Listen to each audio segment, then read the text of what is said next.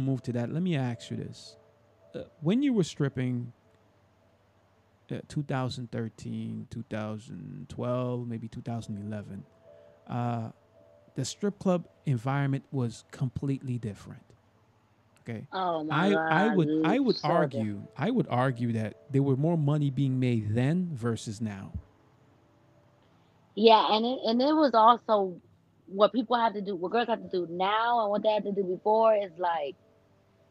I was just telling my manager Vanessa this other day. I was like, before it's like, oh wow, she's beautiful. I love her. People Mhm. would be a fan of you, and now it's like, who you fucking or these girls are threatening Right. people if you don't give me the if you don't give me the money first. Like But it's a lot is, of like but also back then, strippers was, a- and you know, correct me if I'm wrong, but stripper was bigger than some rappers. like stripper, oh yeah, stripper. Listen, oh yeah, you we had were a getting little- booked. that's what I'm trying I to tell you. Like you would, you tour, a, a stripper back then can get booked from California. You stop off in Vegas. You go to Atlanta, New York, because you guys had fly. You were on flyers. You know, Yeah. you had a nice little run. Compared to Mhm. now, yeah, yeah, I know. And then before I would tell people all the time, like I would have a booking fee. You have to pay me three. You know what I'm saying? Just to Right. pull up. right? And then you got to make the stage crazy. Like it was literally a contract, a back end, a rider. Literally, like you said, like book like a rapper. Right. Like right, right. it was different, a whole different ball game. Do you think it'll ever get back to that?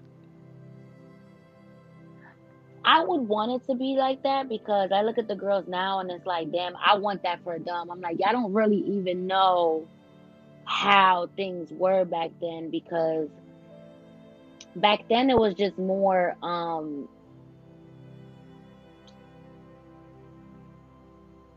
they are stars, you know, they are they are entertainers in a way. Yeah, but not not like back then though. Now, if a chick Yeah, says yeah, she's yeah. a stripper, okay, strippers were entertainers back then.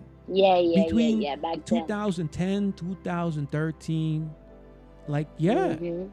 you know, It was a real show, yeah. Uh, and that's another thing. People probably don't. It just kind of all went hand in hand. People probably didn't want to keep booking dances to come, and it's not even y'all not even doing it. Y'all not even as a promoter. You're you're booking somebody to come. You want that the club to be crazy. You want that Right. to- that same thing when somebody books an artist. That it's the whole goal is to get your money back and make it look right, crazy. right, definitely, But definitely. if y'all ain't doing nothing but everybody, okay, everybody look cute. Everybody get their body done. Okay, everybody got a wig on. Everybody got lashes on. Everybody got their makeup on.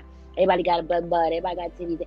Y'all all looking the same. got you, Y'all all doing the same shit. definitely. It's like, it's not like before where everybody had like the this, the that, the Roxanne's, the this. You know what I'm saying? Like the the that uh that star status. star appeal, star appeal. Mhm, Star appeal, yeah. Now, um, you've transitioned.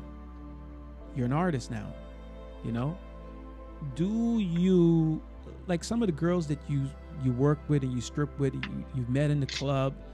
Are they supportive of your new your, your new pat?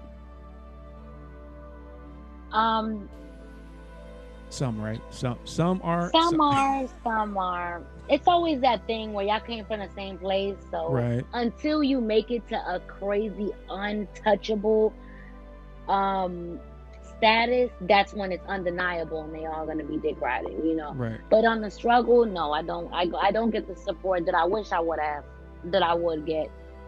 Um, from that, I won't say everywhere or everybody, because I definitely do get a lot of support, and I can't knock the people that that do support me and Mm. dance to my music or or post me or you know show me love.